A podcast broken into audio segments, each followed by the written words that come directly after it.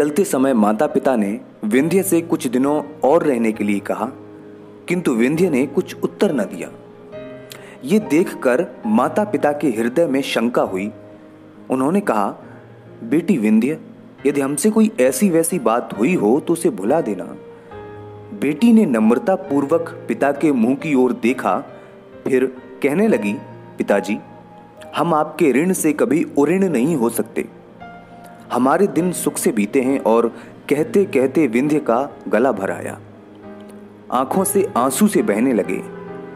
इसके पश्चात उसने हाथ जोड़कर माता पिता से विदा चाही और सबको रोता हुआ छोड़कर पति के साथ चल दी। कलकत्ता के धनवान और ग्रामीण जमींदारों में बहुत बड़ा अंतर होता है। जो व्यक्ति सर्वदा नगर में रहा हो, उसे गाँव में रहना अच्छा नहीं लगता।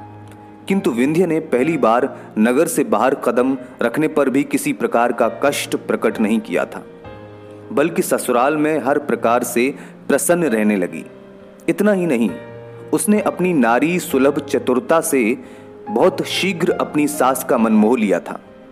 ग्रामीण स्त्रियाँ उसके गुणों को देखकर प्रसन्न होती थीं, परंतु सब कुछ होते हुए भी विंध्य प्रसन्न न थी। अनाथ बंधु के तीन भाई और थे दो छोटे, एक बड़ा। बड़े भाई परदेश में पचास रुपए की नौकर थे। इससे अनाथ बंधु के घर बार का खर्चा चलता था। छोटे भाई अभी स्कूल में पढ़ते थे। बड़े भाई की पत्नी श्यामा को इस बात का घमंड था कि उसके पति की कमाई से सबको रोटी मिलती है। इसके लिए वो घर के कामकाज को हाथ न लगाती थी। इसके कुछ दिनों पश्चात बड़े भाई छुट्टी लेकर घर आए। रात को श्यामा ने पति से भाई और भौजाई की शिकायत की।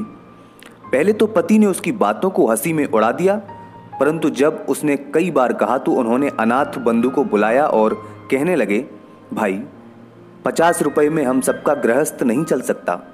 अब तुमको भी नौकरी की चिंता करनी चाहिए।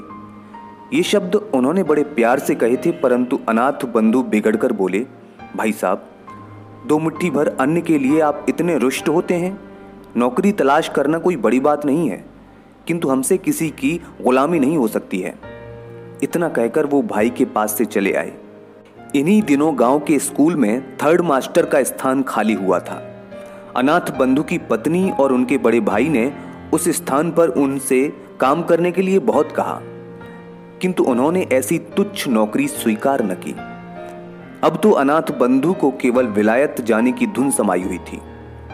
एक दिन अपनी पत्नी से कहने लगे, देखो, आजकल विलायत गए बिना मनुष्य का सम्मान नहीं होता है और न अच्छी नौकरी मिल सकती है। इसीलिए हमारा विलायत जाना आवश्यक है। तुम अपने पिता से कहकर कुछ रुपए मंगवा दो तो हम चले जाएँ। विलायत जाने की बात सुनकर विंध्य को बहुत दुख हुआ। पिता के घर से रुपए मंगवाने की बात से बेचारी की जान ही निकल गई।